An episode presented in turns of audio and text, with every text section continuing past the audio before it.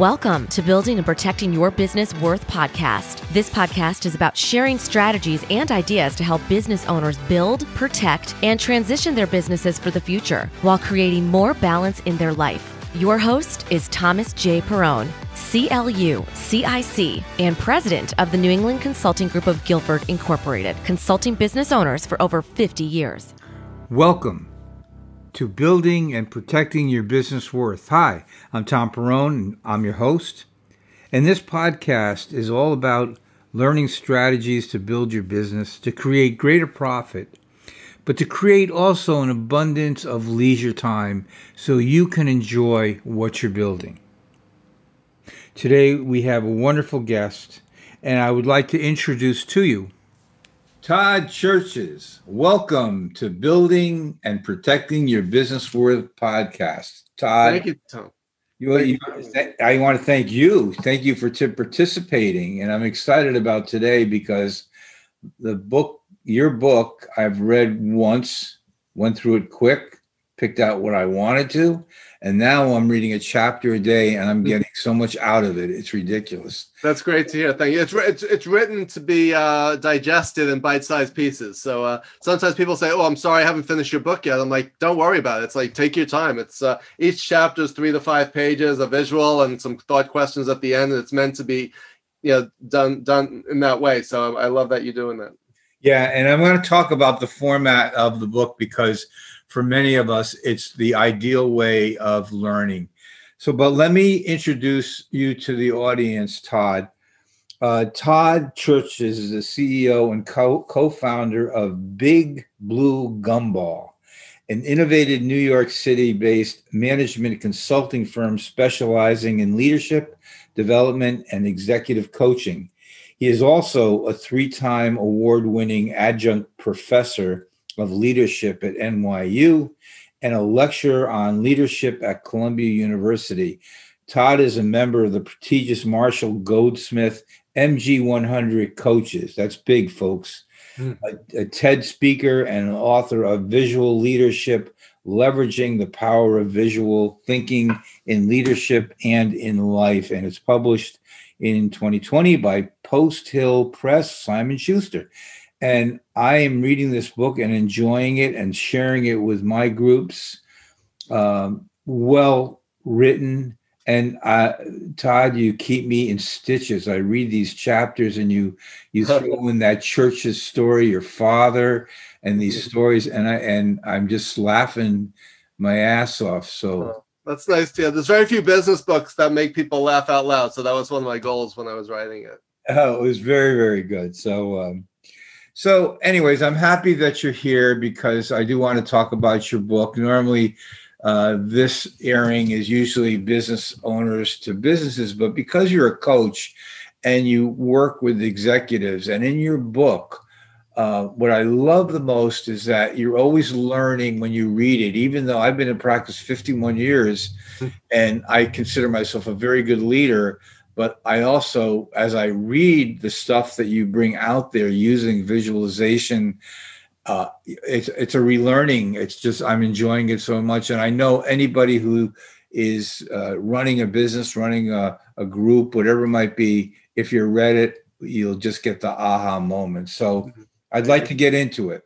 Sure. I can't wait to hear what most resonated with you because that's always interesting and fun for me. Because sometimes there are certain chapters that everyone points out, like this model is really impactful, but other times people will pick like, you know, a quirky chapter or one that, you know, may not be one of the, you know, central ones, but that one story really resonated with them. So it's always a kick for me to hear uh, what personally impacted people. Yeah. And I will talk about that. I'm going to make a note because I did list this morning. Uh, what areas uh, that I enjoy the most so far. So, so Todd, let's tell everybody a little bit about your background. What's going on? Sure. Um, my background in a nutshell, which is a metaphor, we'll be talking about metaphors shortly. Um, I talk about in my TEDx talk. My dream when I was a kid, people would say, What do you want to be when you grow up? And I'd say, I want to be Superman. I used to fly around the house wearing my mother's dish towel. Um, and uh, but people would say, Oh, what if you can't be Superman? You need a backup plan. So I'd say, all right, then Batman. So those were my two visions of the future as a five-year-old. So um, I always wanted to be a superhero. And someone once said to me, one of my clients said, in a way, you are a superhero because you're a rescuer of people's businesses and their and and uh, as a coach, and uh, you don't have um, X-ray vision like Superman did, but you have visual thinking as your superpower. And you, Batman had his utility belt, and I have my tool belt of uh, coaching tools. So in some ways, I uh, have fulfilled that dream of being a Superman and Batman, and, and help people to be uh, more successful in their lives. So, um, but I did want to work in the TV industry, and everything I did from a teenager was geared towards eventually working in the TV industry someday. So, I got my bachelor's degree in English literature, uh, my master's degree in communication. My first job out of college was at Ogilvy and Mather Advertising in New York, um, working in the media division, which was a good experience. Not really what I wanted to do because it wasn't creative. It was more of a numbers job, and I'm not a numbers person. But for one year, it was a great uh, life and job experience. And then I took my one week of vacation and visited my college roommate out in LA. He had moved out there, and I saw that Hollywood sign. I said, I got to give this a shot. So I packed up and I uh, flew out to uh, Hollywood. And um, I took a lot of part, number of part-time jobs just to survive. And I was a bouncer in a nightclub, believe it or not. Um, and I worked for Michael Nesmith of the Monkees. That was my very first job. And uh, baby boomers know who he is. A lot of my millennial yeah. students never heard of him, right? Um, right. And then I, I, did an internship at Aaron Spelling during when they were doing Dynasty, so that was fun and exciting. I'd be sitting at my desk, and Joan Collins or Linda Evans would walk in. So you know, as a kid from Queens, New York, you know, you're sitting there at a movie studio and a TV studio. It was pretty incredible. And then my next job was in casting for Columbia Pictures Television, and then I was in comedy at Disney, and then drama at CBS. So those were my years in the TV business. Always as an assistant level, working with people to produce TV shows. And again, amazing experience. But one common theme was I had some of the worst bosses who've ever set foot on this earth in most of those jobs. And that kind of planted the seed for many of the stories in my book. Um, but I'll stop right there. I eventually got a job as a project manager in the theme park business. And then after 10 years in LA, I moved back to New York um, for a variety of personal reasons and professional reasons. But that's my career background up until that point. So, uh, but they formed, a, they gave me a lot of stories to tell these days, and and in my book and in my classes and workshops. Yeah, and and in the beginning, when you talk about your experience with the book, I, one chapter, I just was in tears all morning laughing. very, very, very funny. Knowing it was very real, and you, the way you wrote it was really, really great. Mm-hmm. Was that the boss who threw the box of pens at my head? yeah, yeah, yeah, yeah. So, uh, very good. Um, and again, I'm laughing, but folks, you got to read the book. He's he's he's very funny. He's, he's really enjoyable author to read. Um, well, I, I, have to, I have to say, I, you know, I, I have a lot of stories and they're funny now in retrospect. But when you're an employee and you're going through it and you're working for an abusive boss, you start to question your own sanity. You know, it's like, what's going on here? Um, and I had a series of those, like not just the you know the, you see the Harvey Weinstein's of the world, but there were a lot of Harriet Weinstein's as well. So it wasn't just males; it was also some crazy female bosses as well. But um, that's kind of what drove me into going into management leadership training, consulting, and coaching. Is I started reading all these business books and management books about thinking about there's got to be a better way of managing and leading people than you know the way I had been managed and lead up until that point in my career. And you know, it shows because as I read the book, uh, you know, the sandwich about about how to present the, um, uh, I call it the sandwich, but you know what I'm saying? Feedback, feedback, the feedback, the feedback sandwich. And the way you did that, and again, folks, I'm sorry, it's a, a chapter 15, the feedback sandwich.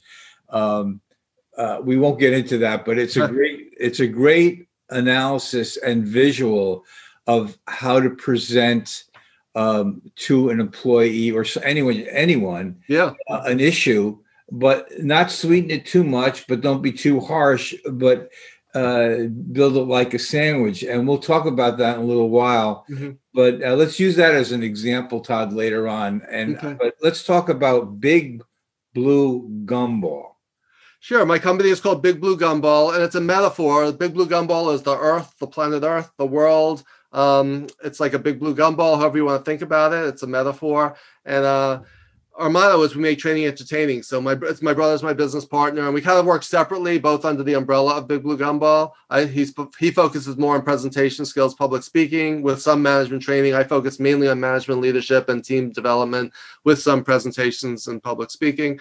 Um, but that came out of my years of my first job when I moved back to New York. My father had had open heart surgery. I had gotten laid off from a job. I had just broken up with someone when I was in LA. So it's just my mother said to me, "The universe is telling you to come back to New York." So I packed up, came back to New York, had no idea what I was going to do, and then I saw a job ad. If you remember the days of cutting out job ads from the New York Times, yeah. the, yeah. you know, you clip the clip the little ad out.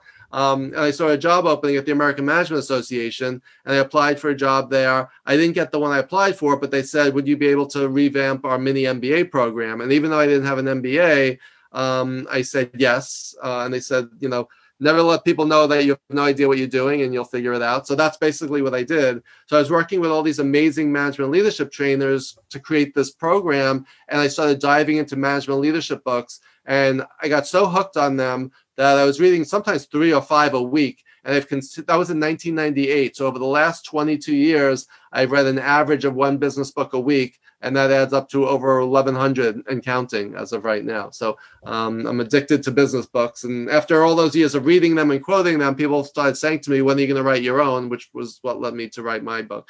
But um, but that working for the American Management Association and being around management leadership training and development and coaching is what eventually led me to um, I got laid off from there. That was a whole other story. But then I became a Dale Carnegie trainer. I was a big fan of Dale Carnegie's How to Win Friends and Influence People, the classic from 1936. I found it on my mother's bookshelf when I was a teenager, and I ended up becoming a Dale Carnegie trainer, which was the first time I had ever been in front of the room. I was always a what I called a three B's guy, a back of the room, behind the scenes bookworm, because I'm an extreme introvert, even though I talk loud and fast I'm from New York.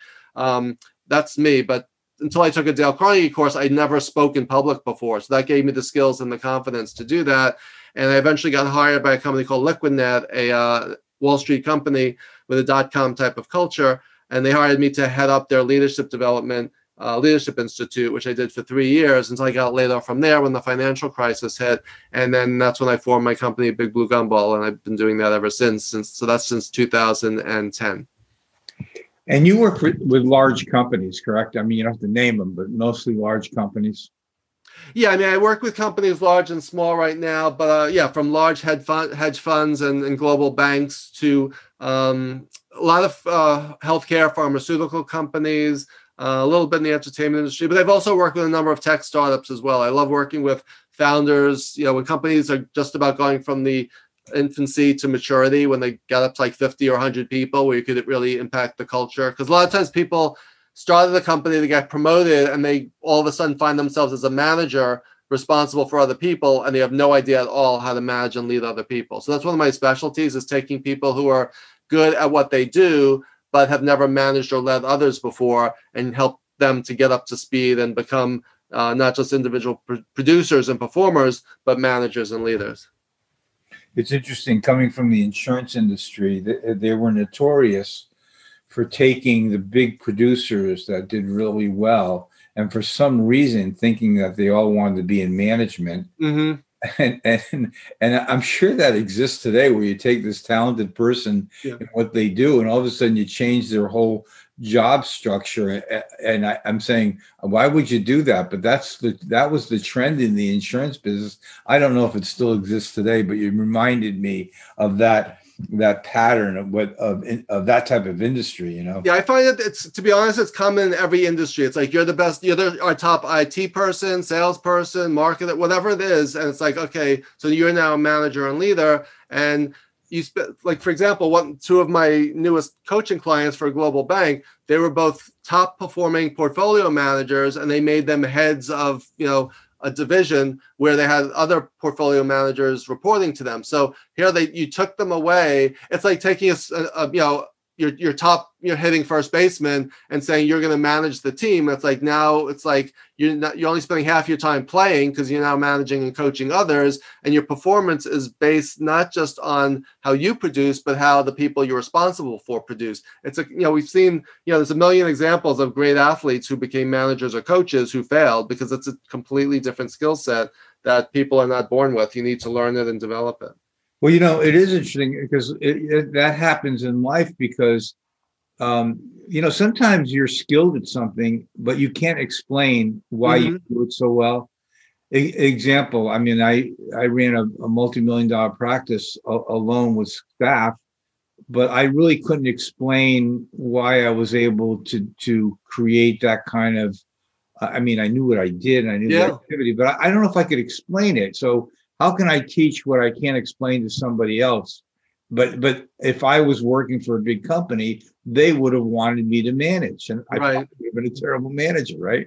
Yeah. Well, a lot of time management consultants, even Peter Drucker, who's like probably the father, a grandfather of management consulting, he said he was the worst manager in the world, right? So, admittedly, so it's a different skill set. Just because you know how to do it doesn't mean you're good at it, right? So, um, I think that's the case with a lot of things. And there's that concept called the Peter principle that people rise to the level of their incompetence. You keep getting promoted and promoted until you fail, right? Yeah. Because you keep getting moved up the ladder until you're not that great to keep moving up, and then you hit a wall. So, um, I, but then I think anyone could get better with coaching and training, and so many people just kind of wing it and don't read all these business books and they don't try different things, and um, so that's why you know I got into. They say um, you know, they call it management training and leadership development for a reason, right? You could train someone to be a manager because management is about process. You can't necessarily train someone to be a leader. That's a developmental process that happens over time, and that's more about the person. So that person needs to be have empathy and compassion and good li- listening skills and be inspirational. So I help people become good at both managing and leading. In uh, sports, we would call that being coachable. Yeah, exactly, exactly right. So Todd, um, you, you, know, you teach at NYU and at Columbia. Let's talk a little bit about those that. Sure. I was when I was developing that leadership program at LiquidNet, a friend of mine who was teaching at NYU, she introduced me to the head of the HR department, um, the HR Masters program, and she said we would love to have a course where we teach because everything we do is business Harvard case studies and this and that, very academic and theoretical. She said we would love to have a course in leadership and team building where HR people learn what corporate training looks and feels like. So my course that I created and I co-teach it with a guy named Jeff Schwartzman, who is a longtime friend and business partner, um, is basically like a corporate leadership training, but taught as a, a master's degree program. So I've been doing that at NYU uh, for 10 years now, and I've won three teaching awards, which has been really nice. Um, and I also do faculty development. So I train other faculty members how to teach more effectively using my visual thinking techniques, which we'll be talking about shortly, using visual imagery, visual language, and because um, the, the the whole concept is how do you get people to see what you're saying. So whatever you do in business or in teaching or in life, you need to get ideas out of your head into someone else's, and that's where the visual thinking and visual communication component really comes in. And at Columbia, I was teaching at NYU and I would bring in a guest speaker and he was teaching at Columbia and I helped him design his course. And then one semester he couldn't teach it, recommended me. So then I joined the faculty of Columbia as well. So uh, Columbia, I teach in a couple of programs and one of them is the MFA theater program. I teach leadership for Broadway stage managers, which is a fun and creative uh, way to uh, apply leadership. Yeah, that must be, that's a diversion, huh? Yes, yes, yeah. I get to uh, use my Shakespeare background and some sprinkle in some show tunes, and and we make it fun. It's been a tough year because of the pandemic, because Broadway has been shut down. So um, you still need to keep it interactive and experiential. And uh, I've been teaching online for the last year and a half. We'll go back to in-person teaching in the fall, but for the last year and a half, I've been teaching my graduate courses on Zoom, and that's been successful, but was a challenge originally to say, how do I make this an interactive, experiential um, learning uh, for students, even though we're not in the same room at the same time.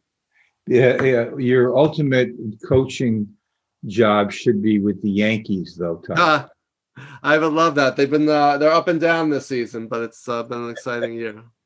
So um, you've just published your first book, which I love and I'm a proponent of, VisuaLeadership. Let's talk about that.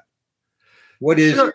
Well, let's talk about the book, and then we'll talk about what that actually is all about. Yeah, yeah. Well, like I said, um, for years I had been teaching all everyone else's content from all these books I've been reading, but at the same time, I would start designing my own models, accumulating my own stories. So I started writing everything down. So um, one of my friends said to me, You're never going to actually, it was always like, someday I'm going to write a book, if I write a book, when I write a book. But he said, Until you have a deadline, you're never going to do it. And I was at a leadership conference. I met this guy named Rob Salafia, who wrote a book called Leading from Your Best Self. And I said, How did you get your book published? Because it's one thing to write, it's another thing to get it out there into the world. And he said, Well, I had to get an agent. And we talked about the pros and cons of self publishing versus hybrid versus traditional. And he introduced me to his agent, this guy, Ken Lazard, up in Boston. Um, and uh, he uh, took me on as a client. We he helped me with my proposal. We pitched it to all the top publishers, and then Post Hill Press, Simon Schuster said yes, and I got my book deal. And then I literally had uh, nine months from signing the contract to getting them a first draft. So all of a sudden, it was like one of these days to okay, September first, two thousand nineteen, you need to get us a first draft manuscript. So I had about two thousand, not about, I had I counted up two thousand pages worth of content accumulated over the last 10 or 15 years since I first started jotting down ideas. So it wasn't like I sat there looking at a blank screen saying, What should I write? It was literally like I have 15, 20 years and 2,000 pages of stories, models, examples. And I had to sort through, and only about one third of what I had ended up in the book. So I had two thirds was left on the cutting room floor. So that content I used for stories and blog posts and potentially a future book. But um, so that's how I got my book published, and it just came out in May of 2020. It was so exciting. You know, it's one thing to carry all these ideas around in your head. It's nothing to actually be able to physically hold this book in your hand. And it's full color, hardcover. Um, it's also on Kindle and audiobook as well. Um, so it's, uh, it's, it's exciting. It's still a little surreal to actually have this book in my hands and say, you know, uh, and the feedback has been great. I just passed a thousand copies sold, which is a nice milestone for a first time unknown author. So. But you packaged it nice. I have to tell you, uh, it's a very nice book. The paper's great. And the funny thing is, I, every chapter I mark up, and I almost feel guilty marking because the book and the paper is so well done um, and again, uh, I read a lot on the Kindle and stuff, but I do like it in my hand when I it's a reference. But you did a great I'll, I'll be happy to I'll be happy to send you a signed free copy. So well, I'll t- I'll take that because I want to pass that around too and share it. But um, I, I'm I am a big big fan of your book and your writing. So let's uh, let's talk about visual leadership, Todd. Sure. Well, the title of the book, if you know this, a lot of people don't. What's interesting is, you know, we talk about visual and seeing. My book, visual, the, the, title is VisuaLeadership. It's one shared capital L. So it's visual leadership, one word. And yet people spell it as two separate words because they're not used to seeing it that way. So, um, so that's an interesting test. So, visual leadership, the idea behind it is that who you are and how you lead is inseparable from the lens through which you see the world, right? Our background, our upbringing, our culture, our life experiences. Like in your book, Unlocking Your Business DNA, you talk about how your experience with your father shaped how you view leadership, right? How you view business. Um, you share that personal story and that impacted you. So our life experiences shape the lens through which we see the world and our behaviors and our actions and our decisions and our choices. So that was the idea behind the title and the fact that when we talk about leadership, we always talk about having a leadership vision. What do you see in the future? Or so and so is a visionary leader. So vision and seeing is so much a part, a central metaphor to leadership that that's become the focus of my work. And because I came out of the lit- world of literature and television, which are visual mediums, visual language and visual imagery, that's that was so much a part of who I was and how I thought that um, my techniques of using visual thinking and metaphor and storytelling and imagery was central to what I did and how I did it. So, and also the subtitle, leveraging the power of visual thinking in leadership and in life. It, it's not just a management book; it's really a life skills book because you know even if you don't have direct reports, you're still leading your own life, right? You are still a leader of you, right? So that's a key thing to keep in mind. Some people may say, because even my mother said, I loved your book. I was laughing. I loved reading it. And she thought, oh, I thought it was going to be just a business book. And it was really was uh, a book of stories that anyone can relate to. Yeah, it really is. And, um, it, but you know, it's interesting. The, you just, I did notice the one L because I'm just a terrible speller and, uh, uh, I, I, noticed, oh, hey, is that the way it's supposed to be? But no, it was pr- kind of cool. Mm. Um, and and that made it visual. I could see your book every time I think of visual. I think I see your book. Uh, you know what was really cool that I took away though, uh, in, as I was reading this, I said, "Wow," I said, "Here I have a thought, and I know that thought. No one's in my head yet, but I can mm-hmm. see it, right? Just like you said. But the visual part of it to me, Todd, was this is the way I get my thought, which might be complicated or simple, to someone who will understand what I'm thinking, what I'm seeing better. Mm-hmm. Yeah, it's and, like how do you get that picture out of your head into someone else's? That's one of the hardest and most challenging things in life. When someone says, "Don't you get it? Don't you just see what I'm saying?" It's like, "No, I don't." Right? So, it, it could be a spouse, a child, a boss. It doesn't matter. It's like one of the hardest things in life is is communication, right? And this this is about how do I use these visual techniques to communicate more effectively and also to formulate your own thoughts right? Sometimes our vision of something is fuzzy. It's like how do we communicate it clearly if we don't see it clearly? You know when people say oh i know what i'm talking about i just can't explain it then maybe you're not that clear about it right? If you can't explain it that well. Well it's like um, uh, when i first started reading it uh, i have a people would always ask me well, what do you do now in your private practice when you consult with business owners and I do so much, but I, mm-hmm. how do you communicate and keep it simple? And that's why when I read your book in the beginning, and I said, ah, now I know, I knew how to present what I do, and I sent to you. Yeah, yeah. my little video thing, which was really the first draft. It was supposed to be very simple, but as I was doing that, it was all based on what I had been reading and saying. Now they get it. It's very easy to understand what I do because it was handwritten. It was it was just like a sketch on a napkin, like you said. Yeah, yeah. And, that was a I, great example. That was a great example. Well, I did that purposely just to do it quickly to see how quickly I could do it and how accurately. Now I'm going to do another phase, but it was reading your book that allowed me to start thinking more in depth. I th- I've always thought I was a thinker in depth in communicating, but the more I looked at and read about what you were doing and communicating, I got the aha. That's what I meant before when I got the aha. Mm. And those visuals do make a difference because a lot of people just can't listen and hear it and and understand it. They have to see, read it, see it, cartoon it, whatever you want to do, but they've yeah. got to visualize it. Yeah, yeah. One, I I just recently wrote uh, a couple of months ago my first article for Inc. magazine, and it's called "Can You Draw What Your Company Does?"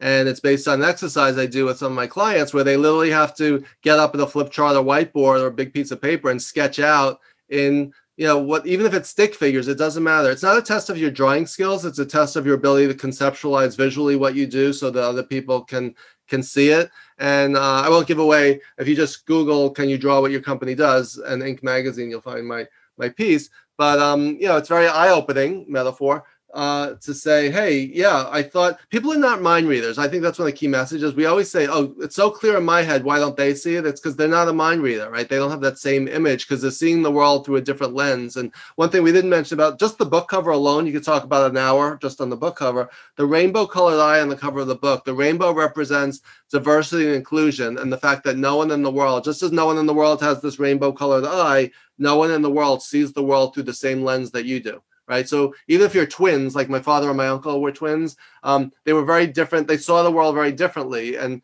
that's what the rainbow represents. It also represents innovation and creativity, and the fact that we need to use all the colors of the rainbow to paint a picture that so that people can understand what we're saying. So, um, and the other concept is what I call flipping the eye, which is turning that eye on yourself, looking internally at who you are, what you believe, how you see the world, and trying to see the world through the lens of other people with empathy and compassion, people who are different from you. And that's pretty much everyone, right? So I think that's a big part of leadership too, is seeing the world through the lens of the people that you lead. Do you think um, when people are thinking about something, whether uh, to communicate something, do you think most people think visually as they're conjuring up uh, all the little elements of their communication in their mind? I think they do. They just you're not just not aware of it that you are doing it. It's like, for example, if you wake up in the morning and you had a dream last night, that was visual thinking. If you picture how is my day going to unfold, what am I wearing today, what you know, what am I having for lunch, you're using visual thinking. If you if you have dreams and aspirations for the future, like this, you know, your picture of the you know I know the beach is important to you. Like if you have a picture of sitting on the beach someday, that's an image in your mind, right? So whether it's past, present, or future, we're not aware of the fact that we have a mental movie running through our minds all the time. But with visual leadership, the idea is be more aware of it so you can be more strategic about it, right? you can only make your vision a reality if you take certain actions. But if you don't have a vision or a picture, then um, you you may not achieve your goals or objectives if you're not clear on what they even are. Um, reminds me of the quote from Alice in Wonderland where she's lost and she says, "Which way should I go?" And I think I forget who it is, the Mad Hatter or the Cheshire Cat says, "Where are you trying to get to?" And she says, "Well, I don't really care." And then he says, "Well, I then it doesn't really matter which way you go." Right. So if yeah. you don't have a goal or a vision of the future, then it doesn't matter which way you go, and then you may not, you may look back later on and say, "Why didn't I have a more clear?" Path. I know you talk about that in your book a lot, right? If you have a picture of the future, then yeah. when you get to the future, you know, you may be missing a lot of things that you'll regret saying, "Oh, I should have thought about that 10 or 20 years ago." Well, you know, visualization is such an important part uh, uh, of you where you're going to end up because it's like Dr. Maltz's book on psychocybernetics. Uh, uh, the idea is I have a vision where I want to be, mm-hmm. and, I, and I picture a torpedo always moving in the water, trying to readjust because that's what life's all about. Mm. We get things thrown in front of us and we've got to go to the left or right. So, whenever I think about visualization, I think of that torpedo, but it keeps me on target. And, you know, here's another thing, too, Todd. Um, and and why I bring it up to the audience is eh, recently, or maybe the last couple of years, you would see in an advertisement where someone's trying to make a point and there's a hand with a pencil on a whiteboard and they're drawing as they're talking. Mm-hmm. And I'm saying, boy, that's one of the most effective ways of communicating what your thought and what you're trying to communicate to the client. So, in other words, I'm I'm really saying you're you're really onto the visualization through um, what you use in your book, um, uh, the tools that you use. Yeah, uh, yeah. So it's a combination of communicating. You can communicate visually, auditorially, just through your words. It doesn't always have to be through the physical eye, because just as you were describing that torpedo, I was picturing it in my head, right? So I'm yeah. not looking at a torpedo. I know what it looks like. So even as you're describing it, I'm like, wow, that's a visual metaphor that paints a really clear picture of what you're talking about. Yeah, no, it's a great example. So, how did um, visual thinking become the focus of your work?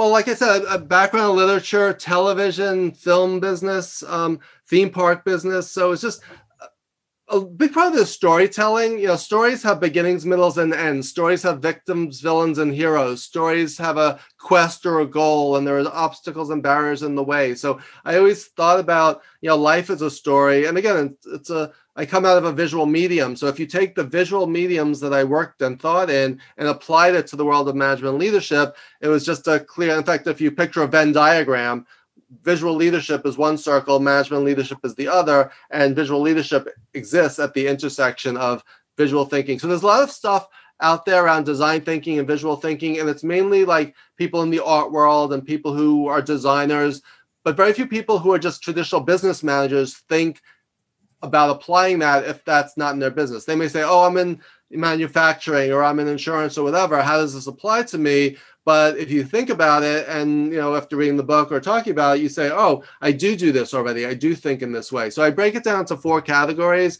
use of visual imagery, which includes drawing. Use of mental models and frameworks, which could be like a four box matrix or a step ladder or some kind of conceptual diagram or an organizational chart. Use of metaphor and analogy, and use of storytelling. So um, they don't exist in isolation. I talk about all of them in my book, but when they're used in combination, you can have a mental model and then explain it with a story, or you can have a metaphor and then um, create an image based on that metaphor, right? So they overlap and intersect, and when used in combination, they're even more powerful. But that's uh, that's basically the foundation. Um, and uh, again, it, it comes naturally. I wouldn't say naturally to me because it's kind of evolved over the years, but it so resonated with people that that became the center point of my work because i felt found that when i was doing training and coaching and teaching that when you use imagery it just again that's why a picture is worth a thousand words that's why that expression exists in every single language so um, a lot of my students are graduate my graduate students are from different countries so if i'm teaching a 25 year old female from china if I use, say, a Yankees baseball analogy, it's not going to resonate with her. So I may think, all right, what would she relate to? What's a story that would grasp her attention that she'll understand. So you want to put yourself in the shoes, which is a metaphor, of your audience and say, all right, how can I communicate with them by speaking their language? And when you use visual language, um, so for example, like nature is universal, right? So if I say, you know, we need to plant the seed for an idea, go out on a limb, let's see what bears fruit, let's get to the root of the problem. You know, I just use all these metaphors from common language that come from trees and nature, but anyone can get exactly what I'm talking about. So we need to be more consciously aware, more strategic in terms of how we express our ideas so that our audience and listeners can understand them and it resonates with them.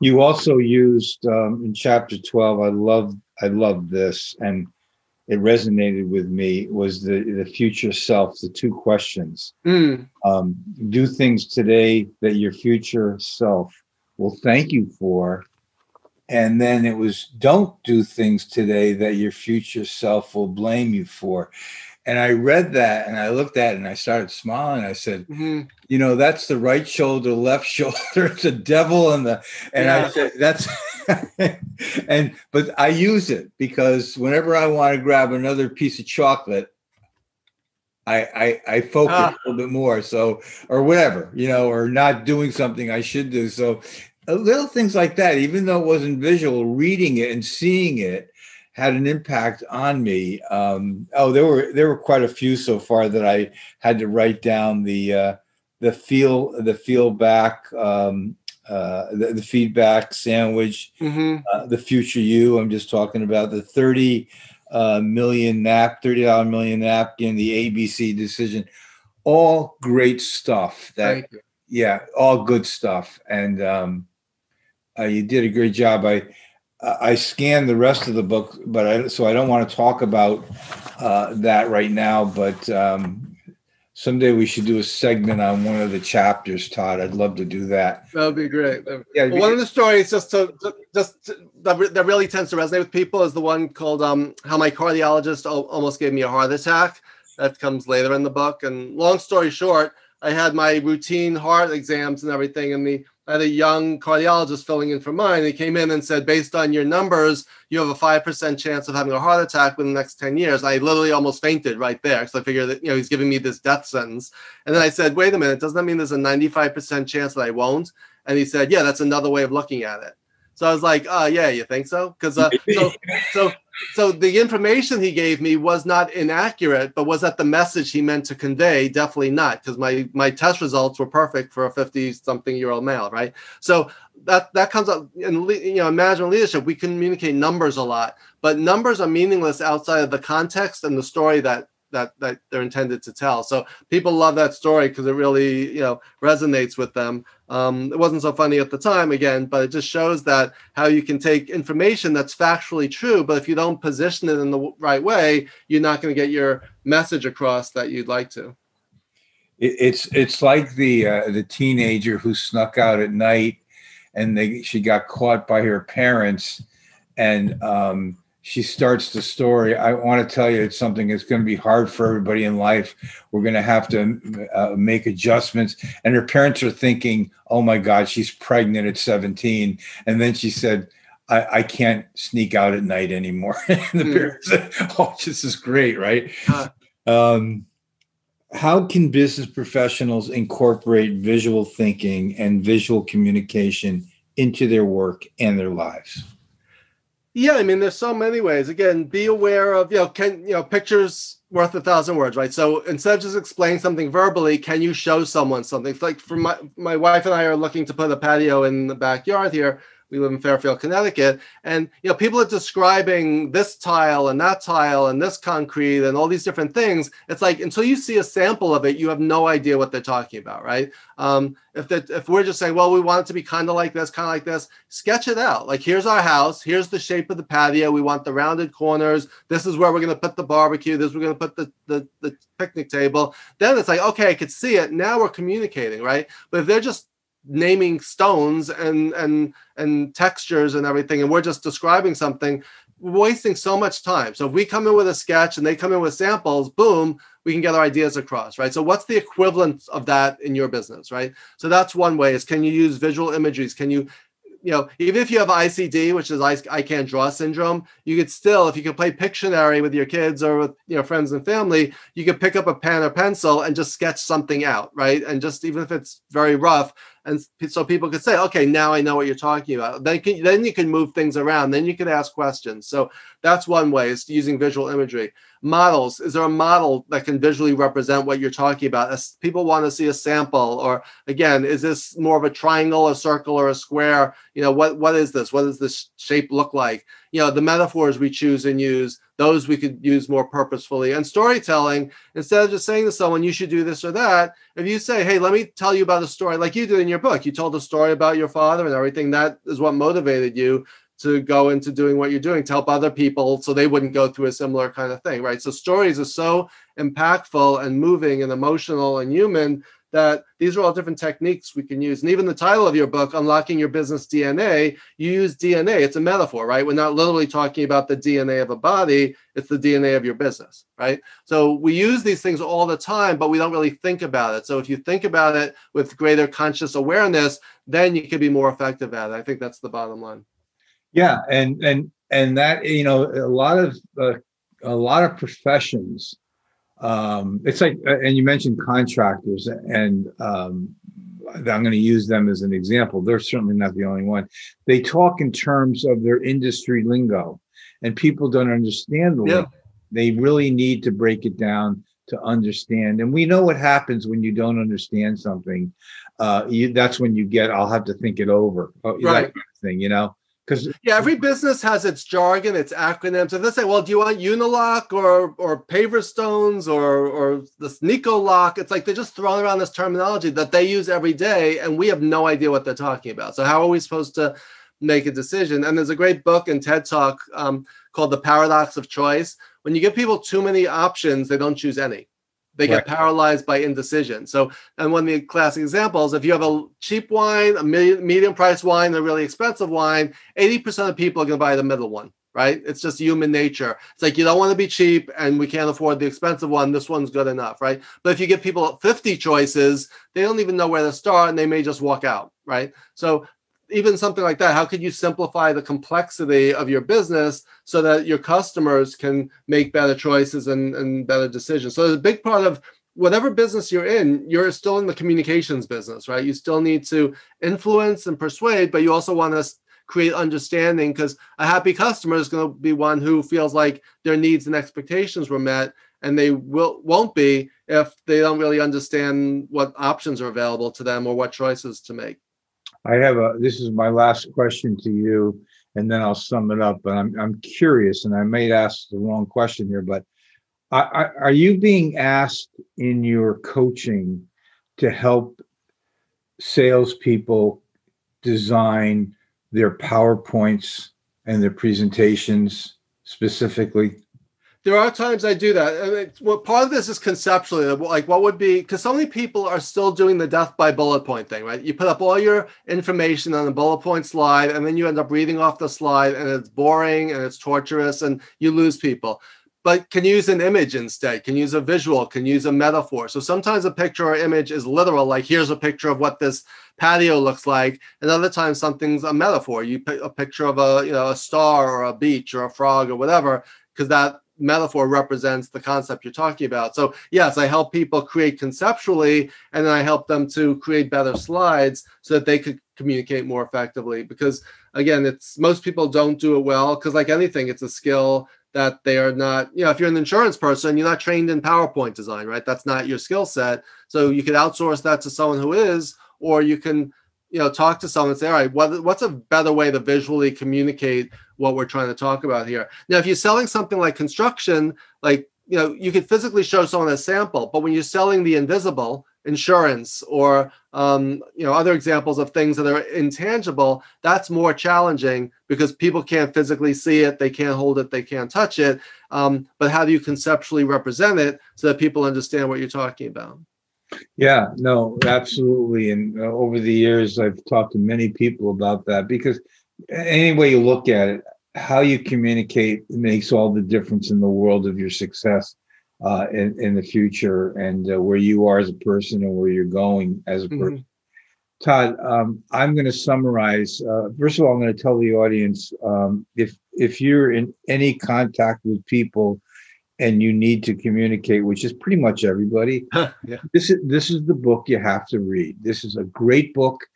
Uh, it's uh, Todd's a great author. You're a very very good writer, Todd. Thank you. Thank you. And um, I say that because I'm enjoying this book. I mean, I've enjoyed a lot of books, but I, I don't read as many as Todd does, and no nowhere near what he does. But this is a well written book, and because I am a professional and I communicate with people, it means a lot more. And you did such a great job in every chapter.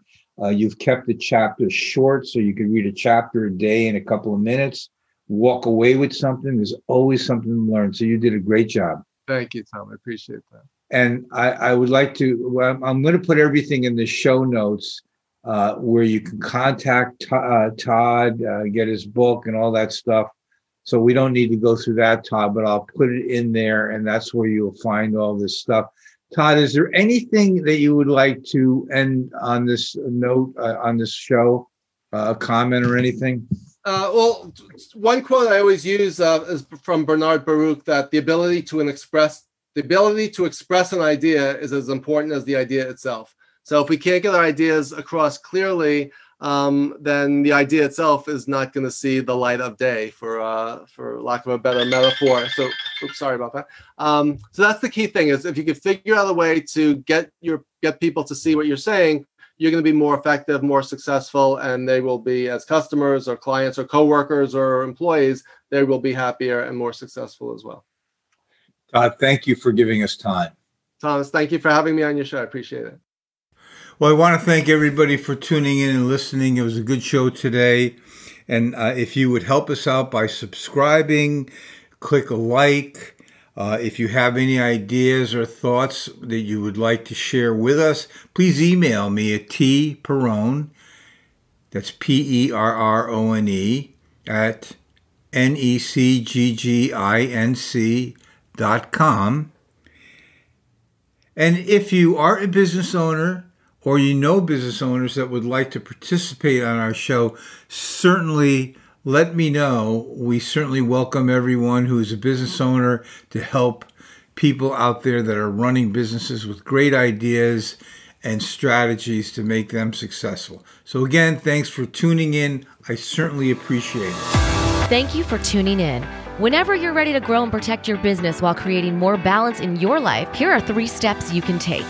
One, subscribe to this podcast. To request a free copy of Tom's newly published book, Unlocking Your Business DNA, email Tom at tperrone at necgginc.com. And on the subject line, type DNA. Include your mailing address. And thirdly, take the one minute scorecard and report to see how efficient you are in your business planning. Email tperrone at necgginc.com and request scorecard. For additional information, click the show notes.